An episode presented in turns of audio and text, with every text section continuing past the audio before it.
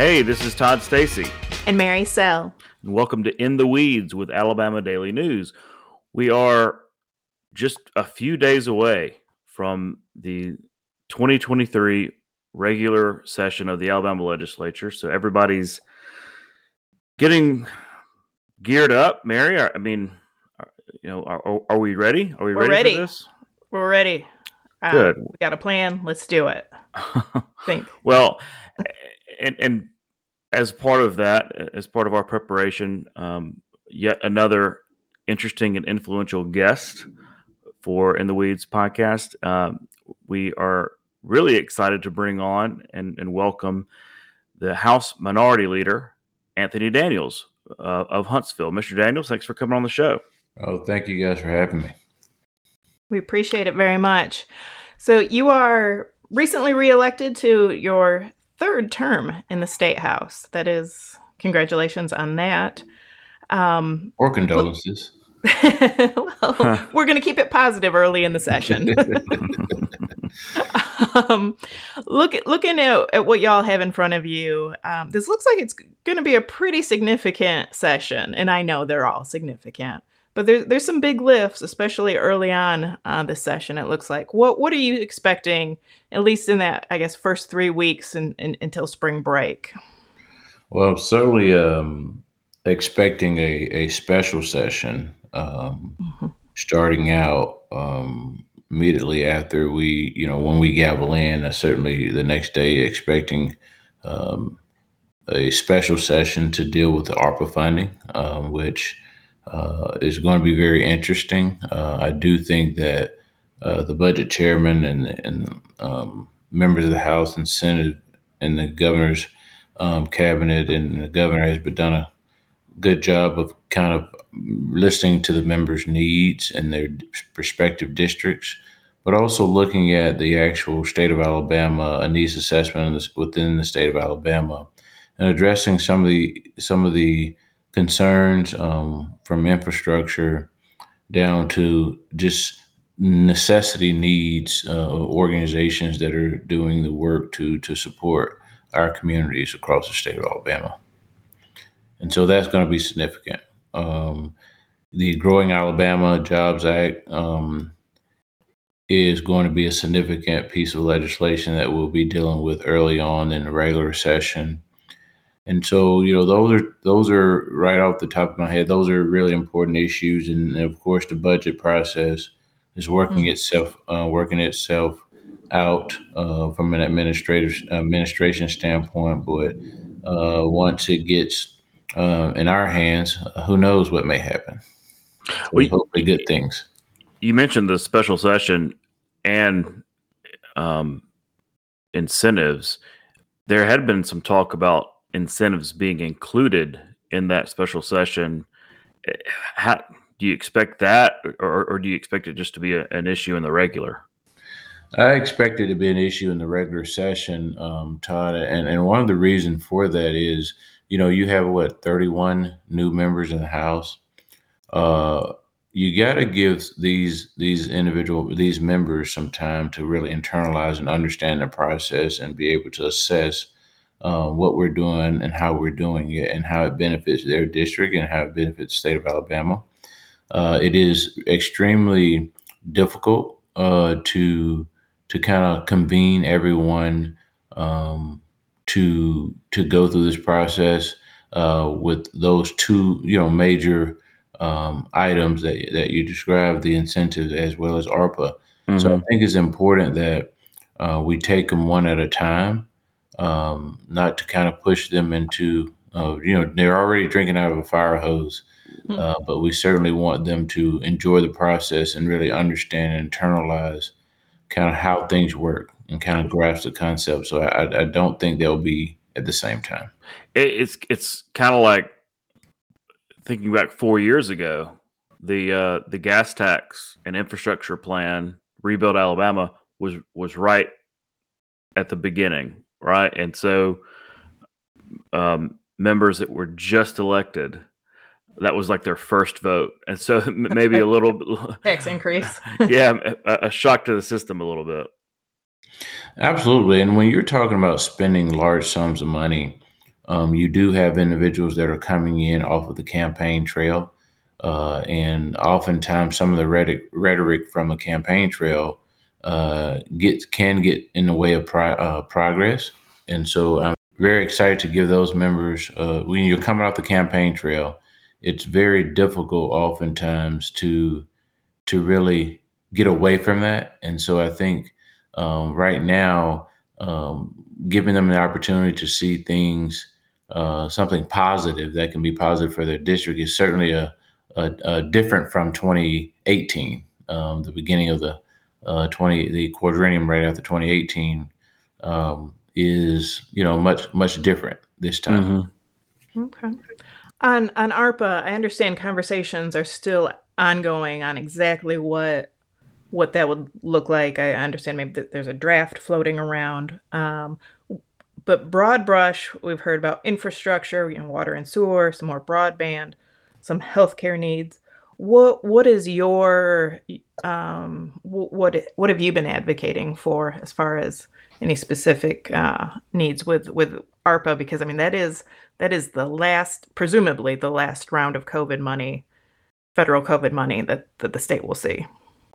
Yeah, for me, Mary, I would tell you, um, infrastructure has been one of the the the things that I've been articulating because a lot of the uh, with one-time money, you want to make certain that the investments that you're making is going to yield a return. Sometimes, oftentimes, when you have this amount of money, you're really uh, unsure what to do and how to do it. Um, but I think in this um, unique situation, uh, one-time money um, the priority, top priority has to be investment in people uh, as well as in, in, in infrastructure.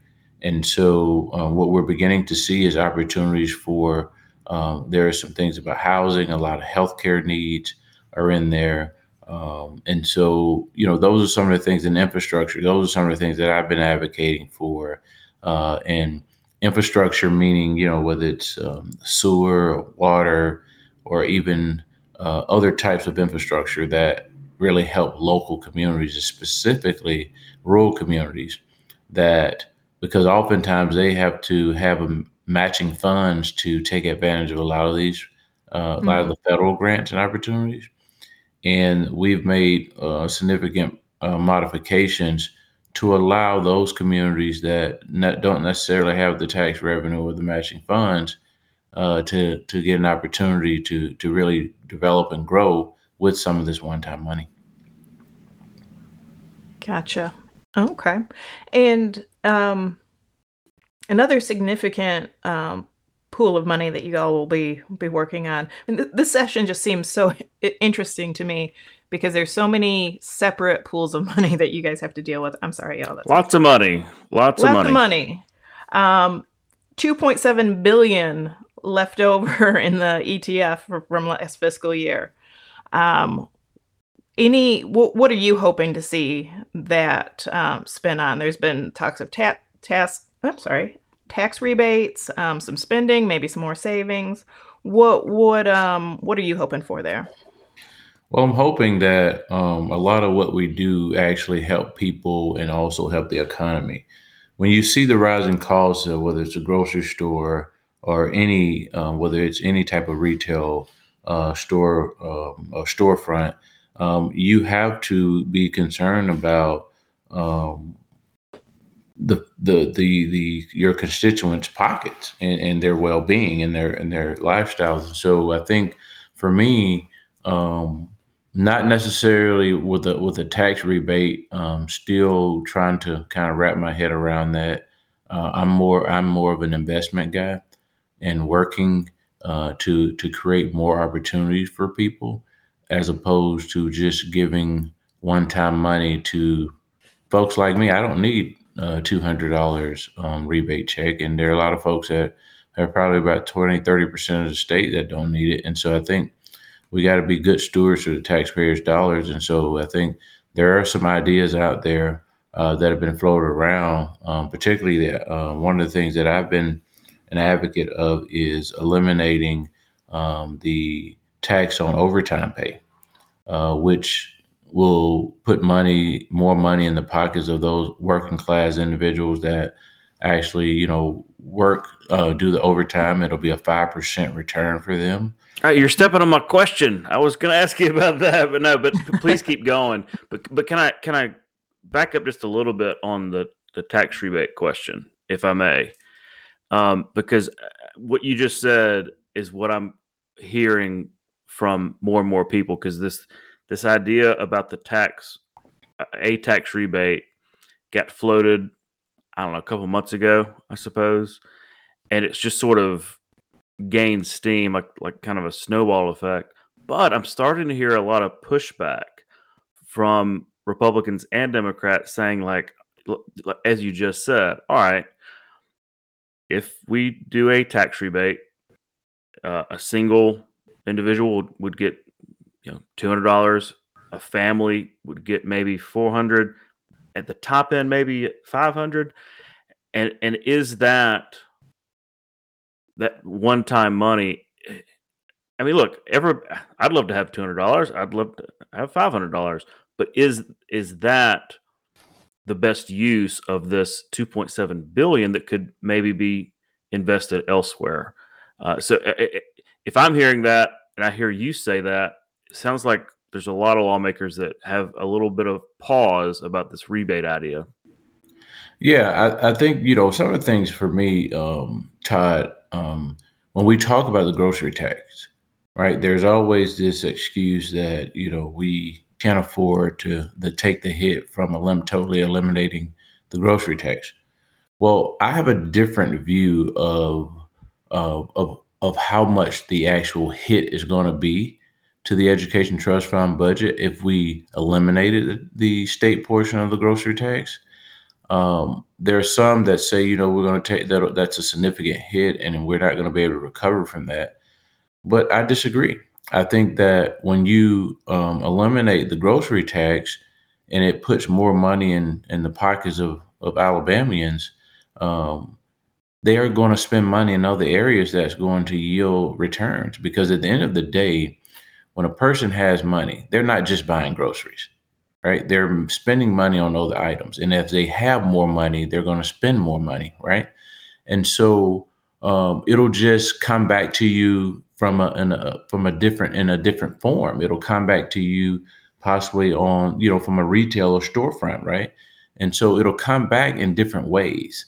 Um, and so I don't. I'm not necessarily um, buying into the excuse of not taking advantage of of of, of the grocery of eliminating a grocery tax. I am open to the idea of doing a grocery tax holiday.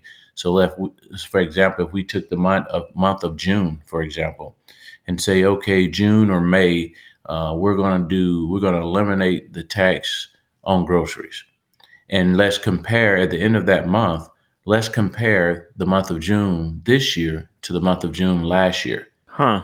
Just to test and see if, in fact, what we're saying is accurate. I will tell you that there could be dipping the toe in the water a little bit. Absolutely, there could be nothing further from the truth. That's a good talking point to say that um, you know that's going a significant hit, and we're not going to be able to recoup. Well, I think you, I'm, I, I, I have the my belief is the uh, total opposite. I think you will see people spending money in other areas that we are receiving tax revenue from, and so I don't think I don't buy into the idea uh, that they're going this is going to be a significant hit long-term hit. I don't think it's going to make i don't think it's going to be a 10% difference. I, one one thing on that on, on the grocery tax issue i was talking with representative mcclammy a few days ago and th- this issue of local taxes came up right?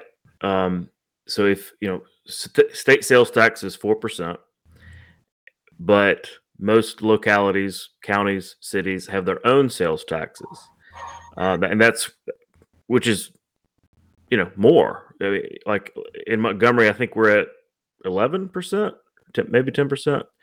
Um, so there's some concern that if the state takes away its four percent sales tax, these local entities, cities, counties, will just increase theirs by that four percent to kind of make up the difference. Um, with thinking maybe nobody will notice, and and there's some talk about maybe including in the legislation something to to restrict that. Is that is that talk real? Well, yeah, I've heard some talk about it, but you know, we we we we get we get folks' hopes up even about um, home rule, right? But at the end of the day, um, until you see a concerted effort or coalition being built to actually solve the problem, it's not going to happen. Because those individuals that are opposed to the is like the idea, but are concerned about uh, the hit to the budget, the education trust fund budget, as a result, uh, they're they're they're not having they're saying things positive in the on the you know on the surface, but behind the scenes it's a totally different conversation. And mm-hmm. so um, I think that we should add some provisions inside of the legislation to uh, to ensure that cities and counties are not necessarily moving, increasing their taxes as a result, uh, and that they would have to go through more of a local delegation, um, you know, local legislation in order to to get it done um, after following the passage of the legislation. And at that point, the voters are going to take care of those individuals that choose to make that decision. And so it won't be something that we will, it'll be out of our hands. Um, but I do think that they'll, what they'll find is unless you only have a grocery store in your county or in your city, um, I just do not see um, the loss of revenue being as significant as one would think. Hmm. You, you mentioned the uh, need for a coalition. Um, Democrats have been talking about getting rid of, or at least reducing, the grocery tax um, for 15 years. It's only been in the last couple of years that that Republicans have, a few Republicans have started talking about it out loud, and and now we've got some new members coming in, and a few of them have run on it. New Republican members of the House. Are you encouraged are you seeing a little growing support across the aisle? I think that the only happy medium is to do um, a holiday to test the waters because the points that are being articulated to some of these new members is the same points that have been articulated to us for some years. And oftentimes they start to back up once there's pushback as it relates to the, the budgetary um, hit that we're going to mm-hmm. experience. And so I think that in order for us to really advance the legislation the way we need to, we got to start having a conversation about how we test it out. But I will tell you, um, I don't personally need a test. I could tell you with absolute confidence that, you know, if, you know, with Representative McClammy's bill, I'm going to support her bill. And I support the idea in general. But to be someone to kind of bring the sides, opposing sides together, to really look at testing the facts, um, I would be for more of a holiday, um, doing it a month holiday um, to to really test the waters, and then then that would therefore we'll be able to look at um, our um, revenue that we brought brought in or didn't mm-hmm. bring in, and we'll be able to decide at that decide at that point whether or not what we're saying is accurate. So is that legislation that you might bring? Is that an amendment that you'd like to see on any any? I mean, if if the holiday's see, the first step, right? So how how do we get there? If if I see that there is not any support for uh, Representative McClammy's bill, um, I'll encourage her to possibly introduce that, and I'll yeah. co-sponsor it. But I don't want what we've been talking about and what she's so passionate about to go away. It's just that if the no votes or the concerns um, are much higher, and if we don't get it done in the beginning of the session, you know, they'll allow time to run out. And from a strategic standpoint, I don't want them to tell her something and not be not stick to their guns, because at the end of the day, you got to count votes. And well, to, to that point, I I don't see anybody voting no. Right? It's it's getting to the floor right? I, I, I, I can't remember. Like Mary said, this issue's been around probably more than 15, probably like 20 years. Because um, I remember John Knight bringing it, um, you know, way back when. Um, but I don't remember a vote. I don't ever remember it actually getting to the floor because it, it get you know it gets gummed up in committee and, and things like that because like you said people have been concerned about um, the hit on the etf um, well let me let me get back to your point about um, overtime. Uh, you've when we were um, talking at that bca panel you kind of brought it up but there was not enough time to really expound upon it. Can you just go soup to nuts on what your overtime proposal is and how it might work? And and and is there legislation? Yes um, and so th- essentially it's um, individuals right now we're you know we're collecting taxes from a baseline of for, for, the 40 hours. We're collecting it for overtime as well. So if a person works 40 over 40 hours they get time and a half and the state of alabama is collecting at 5% on the overtime as well. income tax right? Income tax yes. There so the the employer is actually um, doing more of their they're they're removing those you know to, to they're removing that from um, when they're do you know when the person receives their paycheck that's already being removed um, before they get their uh, their checks at the end of two weeks or a month or however it's done. And so it's pre-tax. They're basically withholding those that five percent for the state of Alabama as they're doing for the federal government, right? And so what this will this particular um, bill would do is it would allow it will remove the state portion of the income tax for overtime pay only the first 40 hours would not be impacted. What would this do? Well, for a person making $15 an hour, $996 every two weeks, uh, working 10 hours of overtime each week, I mean, they would receive, I mean, they, working 10 hours of overtime, they would receive $111 more at $15 an hour per pay period. So, therefore, that's more money going to the individual and that individual um, will spend those dollars, right? And so you'll recoup that you'll recoup that money either way. So they're going to spend the money, and it will come back to you. At the very least, it'll be a wash from a budgetary standpoint. But I see it actually bringing in more revenue because if you bought eggs a couple years ago, right? You're looking at two dollars um, at most, two two and a half two dollars and fifty cent. Shoot, not now. Now you're looking at like eight dollars, right? In some places, and so when it's eight dollars versus two dollars, when you're looking at that one product, the tax on the two dollars, right, is less, right? So you're looking at what maybe twenty two cents of tax. Mm-hmm. But if you're looking at eight dollars you're looking at if the tax in Montgomery is 10 cents, right? You're looking times, you're looking 10 times eight, right? You're looking at 80 cents. Well, guess what? The state of Alabama is collecting more at that particular point. So you're you're you're you're you're bringing in 80 cents on that one item, whereas a year ago you were only bringing in 10 cents or 20 cents, right? So it's gonna it's growing. You you, you know every time you buy something now, it's actually um, generating more income for our budget.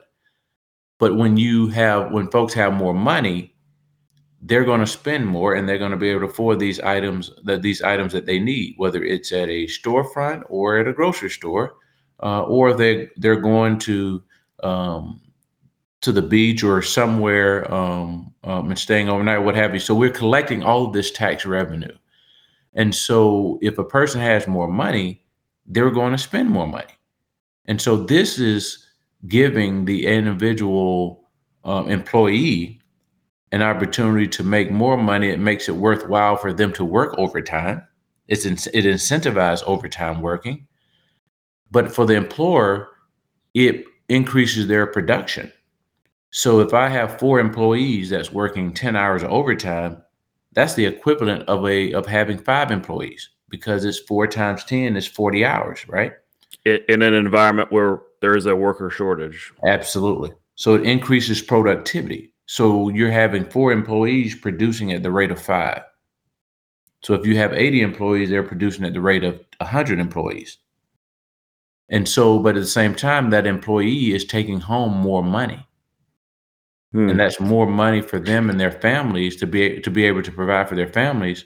And then also it generates more tax revenue for the state of Alabama. And so we can't look at this. We- We're looking at everything as the hit is going to take on the on the education trust fund. Well, actually, it's going to put more money back into the education trust fund. Well, I'm, I'm, I'm giggling because, um, all right, the, the two issues we've talked about, two proposals we've talked about so far on this podcast are both tax cuts, right? Um, a grocery tax cut and a tax cut on overtime. Um, and you're the minority leader. You're the Democrat, right? I mean, it, it, it, it, it reminds me of Bill Clinton, um, his his strategy of triangulation, where he would make proposals that Republicans couldn't argue with. It's like, Hmm. oh, well, yeah, okay, we're, we're for that. So I'm curious when you we've we've already talked about grocery tax, but on this overtime proposal, have you t- like what what has been feedback from Republicans who control this supermajority about what is essentially a tax cut for working people? Oh, they love it. I mean, I've had people reach out to me, um, even individuals that want to co-sponsor and sponsor in the upper chamber. So it's it's it's and they're Republican. And So and this also is a bill that you will you will be filing. absolutely Okay. yes, I will be. I, I want to kind of get through um, all of the ARPA and incentive package before we start re, you know, keep. We want to keep the conversation going about the overtime tax, and then um, what what's what's interesting, uh, Todd, is that individuals like you know there got to be something wrong because this idea seems it's a no brainer, but it just got to be something wrong. Something I'm missing. yeah, right. Wait a second. Why why didn't we think of this? basically. But when you're dealing with an economy like we're dealing with, you got to think outside the box. You got to be able to solve the problem of okay, we can't force a mandate on businesses to be able to say, oh, you need to pay this amount hourly, right?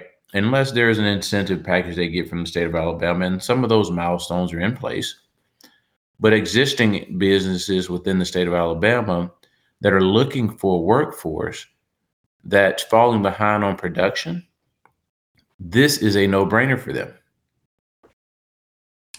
Well, It increases the amount of money a person brings home. So it's a working class, um, it's basically a- an opportunity for working class people to make more money. Hmm. And I think it's things like this that we got to think outside of the box and and and do things that have never been done before and talk about things that have never been tried. Yeah, But if there's some pause on any of it, you have the ability to to sunset it, or you have an ability to to just test it out. yeah. Well, and, it- I think Mary's going to ask ask you about school choice in a minute, which is tied into this conversation. But um, both with, you know, like I said, grocery tax, this this overtime proposal, as you mentioned, opposition is not about whether or not to give tax cuts. I think people are, you know, generally popular with lawmakers. It's about revenue and it's about this system that we have, um, the sys- system of taxation that we have, and it's many times we're so reluctant to change that, upset the apple cart. Um, and, and I mean this this this goes back probably 70 years or more. And, and so is that kind of frustrating to you as a lawmaker that all right, every every good idea or good or bad, every idea that comes along, it's like, well, no, this is the way that our, our system is set up. Hmm. uh, we we can't upset that. You know, eh, that's got to be frustrating um, from a lawmaker's perspective because it limits what you can actually propose. Well, Todd, I think you know, for me, I, I thank God for folks like you and Mary and others that are out there that's reporting these things, right? These ideas, so that the public can get engaged. you know, when 20 years ago, 30 years ago, uh, there wasn't a podcast, right? There wasn't um, Facebook or any social media site to, to be able to put an idea or message out there. But having good reporting is the key to moving legislation like this. I personally believe that this legislation can be moved, um, and that I think that uh, it'll be hard for a person to be opposed to it. Um, either one. Um, and um, there are strategies to make certain that things are moving pretty quickly. And I don't see uh, a reason for, from a revenue standpoint, for a person to, to oppose the idea. But I think right now, folks are looking for ideas because we're limited on our ability to to try to solve problems because we're responding to crises all the time, right? And so there's not been a whole lot of opportunity to be proactive. And I think that right now, these are some policy um, wins that could be for everyone. And at the end of the day, you know, my ideas are not just, I'm a Democrat, absolutely through and through. But my ideas and everything that I've ever pushed, Todd, has had overwhelming bipartisan support. There's never been a piece of legislation that I've had that was close in passage, or I mean, mm-hmm. of, of, failing to failing, uh, of falling short of, of being able to move across the finish line is because I try to find areas of common ground and work there with thinking about the citizens of Alabama and less about uh, the, the the the partisan divide. That's that's just not how I operate.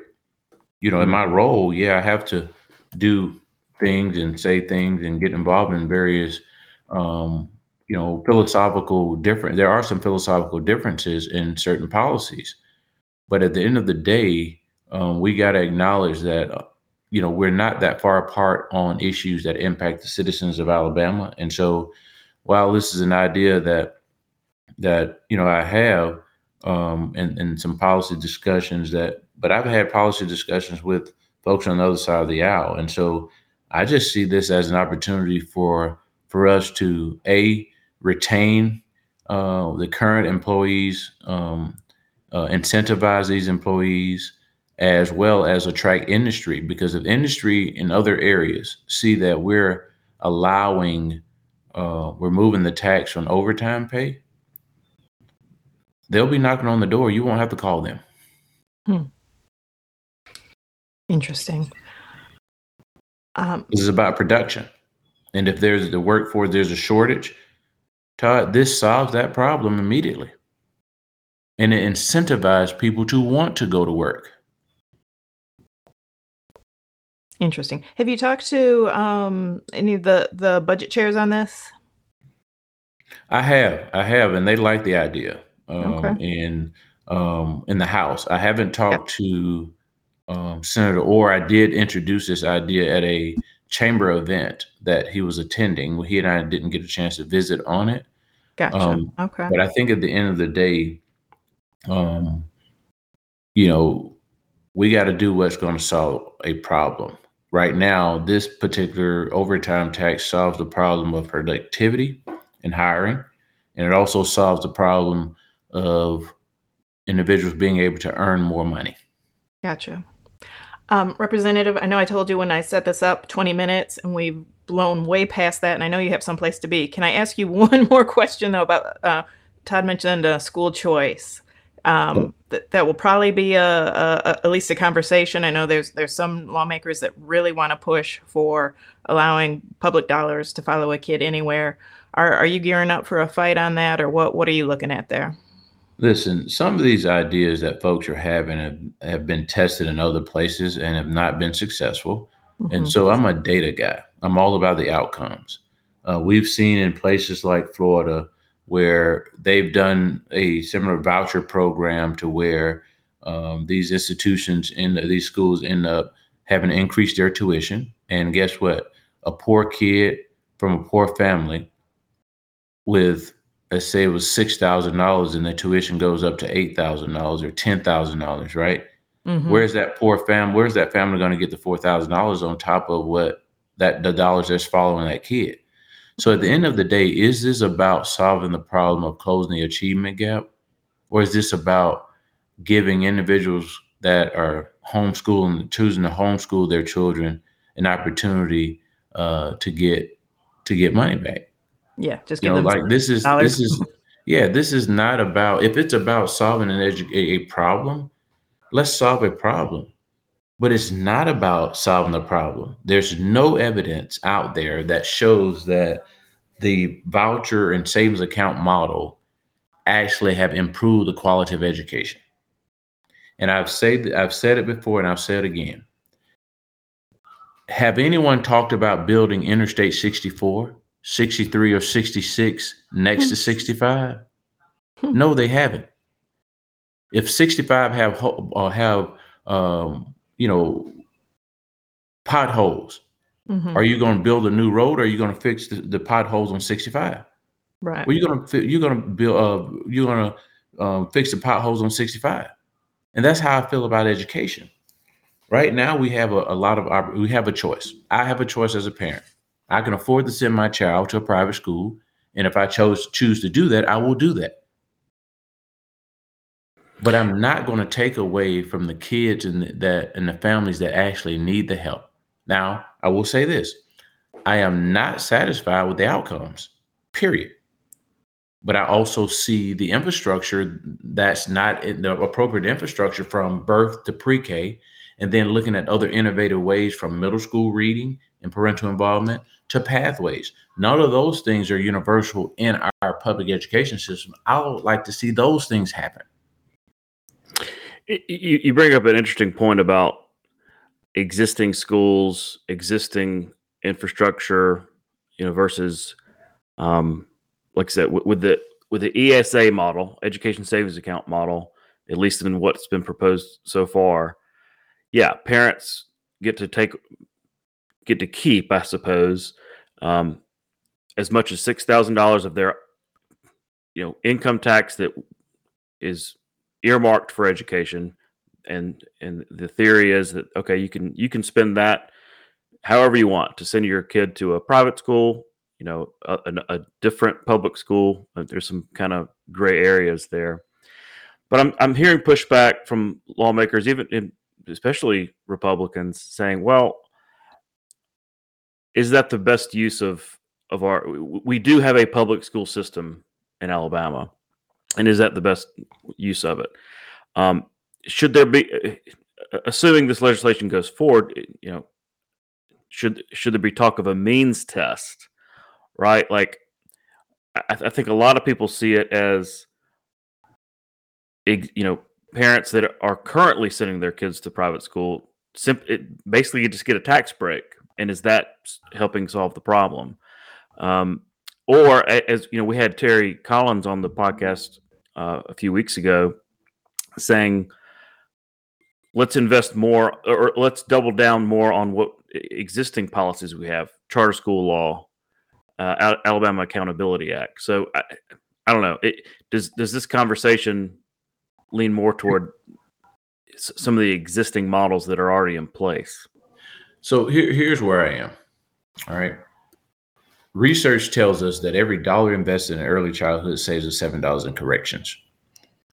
But when you look at the schools that are considered underperforming, and you look around those schools, and if you even if you poll the kids that are in those schools, I can assure you that the majority of them have not gone to school from one years old or or develop child appropriate child uh, development center with the curriculum uh, around them from birth or one years old to and then went on through pre-K. I can assure you that that infrastructure is not in place in those communities.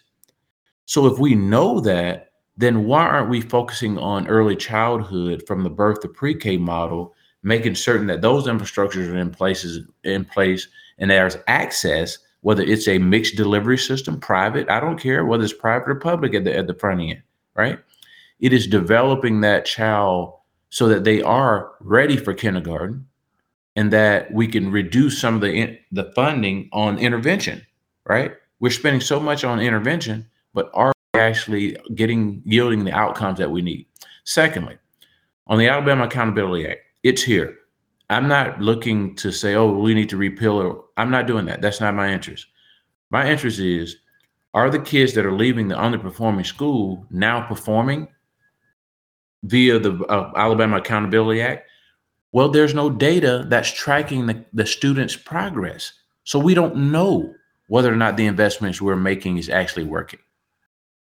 And so it's like we're creating policies without actually forcing data to be uh, uh, focusing on the outcomes. You can't do that. That's a bad investment.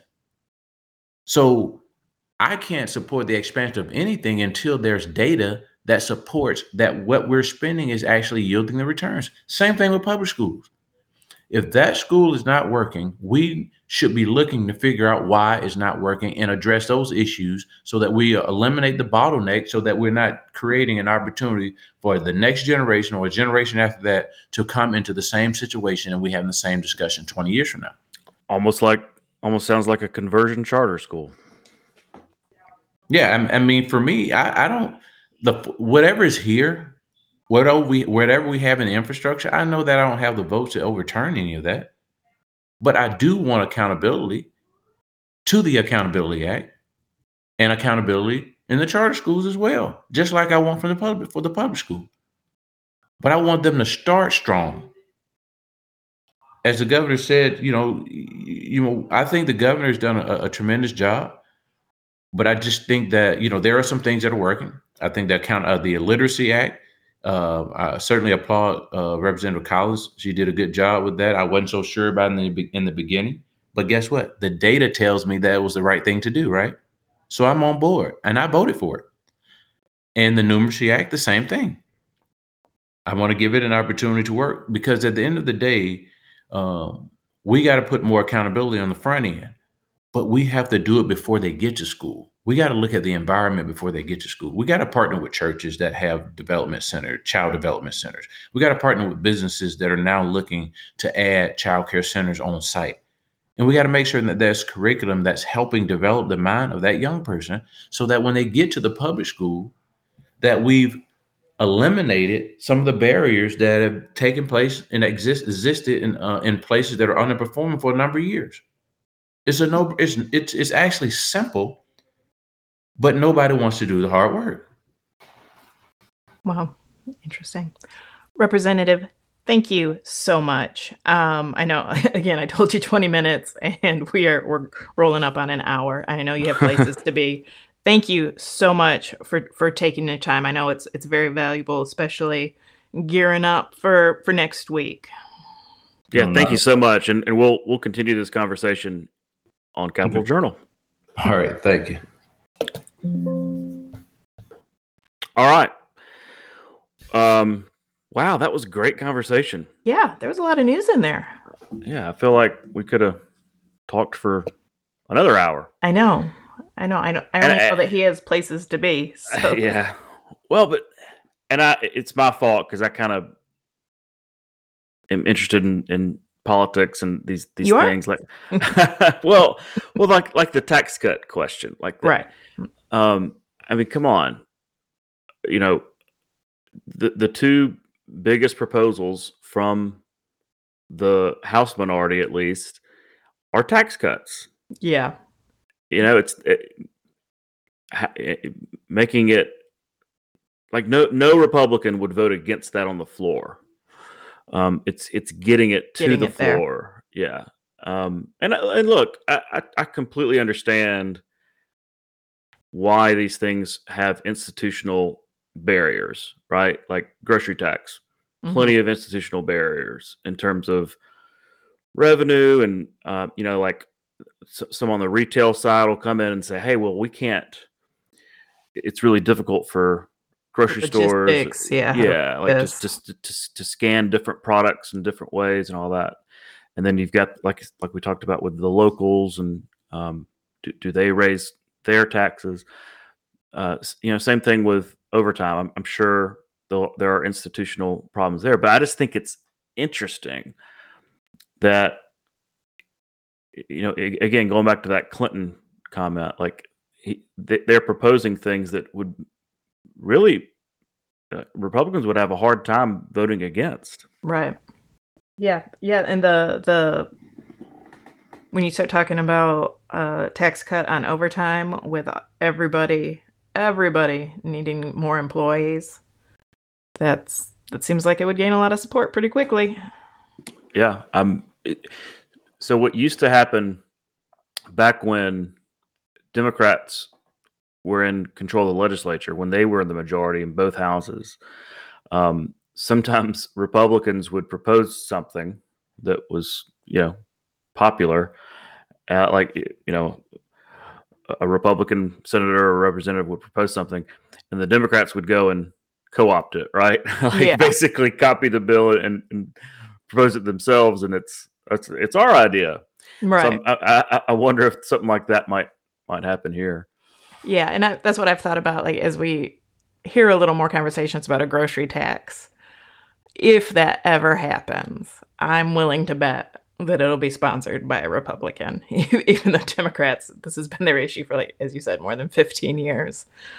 But I, It has, it- it, has, but but that but that's a good point. And I mean, we look, we, we already went too long with him. I didn't think it really mattered to to bring up. But think about that: Democrats had a supermajority in the legislature up until 2010. right, If they had every ability to pass a, a, a tax or a, grocery tax repeal, Sure. every I mean for years. And John Knight was the was the chief sponsor. He was the general fund chairman. Um, they had a, every opportunity, um, which speaks to the institutional barrier point I made. The reason why it hasn't happened is because of the ETF, is because of the education revenue that it brings in, and Mhm. it, it- and and that, uh, especially when Paul Hubbard was around and, and AEA was just dominant in the legislature, you don't touch the ETF. That was the that was the rule. yeah, Uh, and so, I, I, and and yet, Republicans have been in charge for what 12 years. tw- twelve years now, and they haven't passed it either. So Yeah. it just it just speaks to the it- it's it's not really a partisan issue. It's it's more of an institutional issue, and uh, we'll see. But I, I talking with him and talking with Representative McClammy, I think they're more serious about it now in terms of they want to pass a bill, not just talk about it. I think in the past it's been more like a, a an issue, like a, a, a, a cudgel almost. But I think that I'm, I'm hearing more and more that people actually want to pass the bill, which is different. Interesting. Okay. What else? I was I was interested in what he said about the the incentives bill because we've heard some back and forth about would that be in a special, would it not? Him saying he thinks it'd be in the regular and giving giving lawmakers, especially these new lawmakers, time to to wrap their minds around it. Uh get right with it. I I just I cannot imagine a new lawmaker coming in and, and I know, you know, they run on small government, Republicans running on small government, fiscally conservative, but I just I cannot imagine a lot of vocal uh, opposition to to this incentive package that Ivey and uh, Lieutenant Governor Ainsworth and Commerce has been working on. I agree, and and I, I was surprised by that too because I've sort of been assuming that the incentive package will be in the special session with ARPA, and yeah, so that's that's news. Um, of course, of course, it's, it it still could be. Yeah, there's a lot of moving parts between now and Tuesday or next week. and and so like for the governor it it's kind of a risk to to not Right. include it right if if if she puts it in the call if she puts it in the special session with ARPA it's i mean it's a guarantee it's a lock it Yeah. passes now look some people you know some lawmakers like you said the new lawmakers may be a little you know it, it may be a shock to their system but it'll pass right. i if you don't put it in the special and it just comes up in the regular, I mean, look, it's still going to probably pass, but you're you're opening up the process Right. to uh, a, lot of debate, a lot of amendments, things like that. Right. Well, you're given. I feel like with this and with ARPA, the more time you give people and lobby lawmakers and lobbyists, the more time you give them to think about what other districts are getting or what other folks might be getting, the the more problems you have. So I just Right. assumed get it in, say, hey, hey kids, this is what we're doing, and, and get it done. And, and that's kind of been her mo, right? Right, That's what they did on the gas tax. I mean, they Gas passed a gas tax in was it five days, six days? Like It was it was quick. so, and, and that's how they then- passed and ARPA ARPA last year. yeah. Um, Mhm. yeah, I mean, I think she didn't call it the special right. I think it was a week into the session that they did did ARPA. But I mean, everybody knew the knew the plan. I mean, she's not going to call a special session unless she has the votes. I mean, she's she's been very strategic about that. Um, and and you know, most governors are. I remember. I don't know, was it 2015 or 2014 when we were having budget problems and there were a couple special sessions on the the general fund or was it the education budget? But anyway, calling a special session and then having a bill fail is embarrassing. And and Ivey has not done that. It's Ah, gotten her her you know, they have their stuff together going into a special session. So, yeah, I just assumed incentives would be be part of that. we'll see. I, also think the governor sees incentives as a not just a, a thing that we need to do, but a, a a winning issue to say, all right, we're, we're we'll pass this these measures and and not just like, oh well, well we had to do this, we had to reauthorize because they're expiring this year, but Right. but but kind of use it as this is our you know next 10 years of economic development Right. And I mean this has been a this is um there was a committee looking at this and it was chaired by Lieutenant Governor right Ainsworth, who has higher aspirations. Uh, and and so You I just? I, I'll be very curious when those votes come in on this. If anybody votes against it, I'll I'll be curious to talk to them about why. Well andrew sorrell is no longer in the house of representatives oh yeah, we, so we, that's we can always count on that no vote on he voted anything. against the education budget. that's right and the general fund i'm pretty sure yeah. all right we are running long Yep. um, which is completely my fault uh just Well, um, Representative Daniels brought some news, so He did. He did. And um, like I said, I'm interviewing him uh, later today on Capital Journal, so we'll we'll have him in both worlds.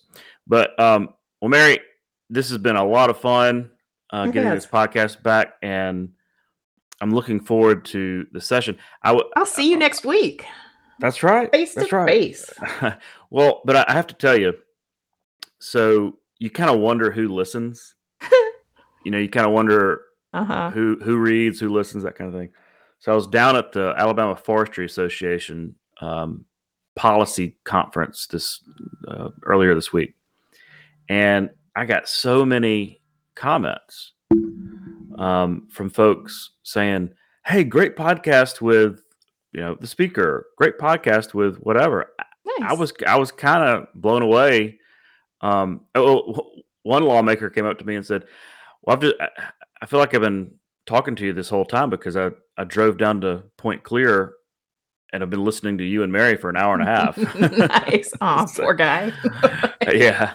So anyway, i- i- it's it's cool to hear that feedback. Um, yeah, yeah. I've gotten some positive feedback too. Um, Senator Chambliss, a couple weeks ago, he said, "I don't know who your intended audience is, but I really like this. But I'm a I'm a in the weeds kind of guy." Walks wonks every everywhere. Yeah. Um, all right. Well, look, great pod. Um, cool. thanks for thanks for lining up, Mr. Daniels. And No um, problem. I'll talk to we'll- you soon. Okay.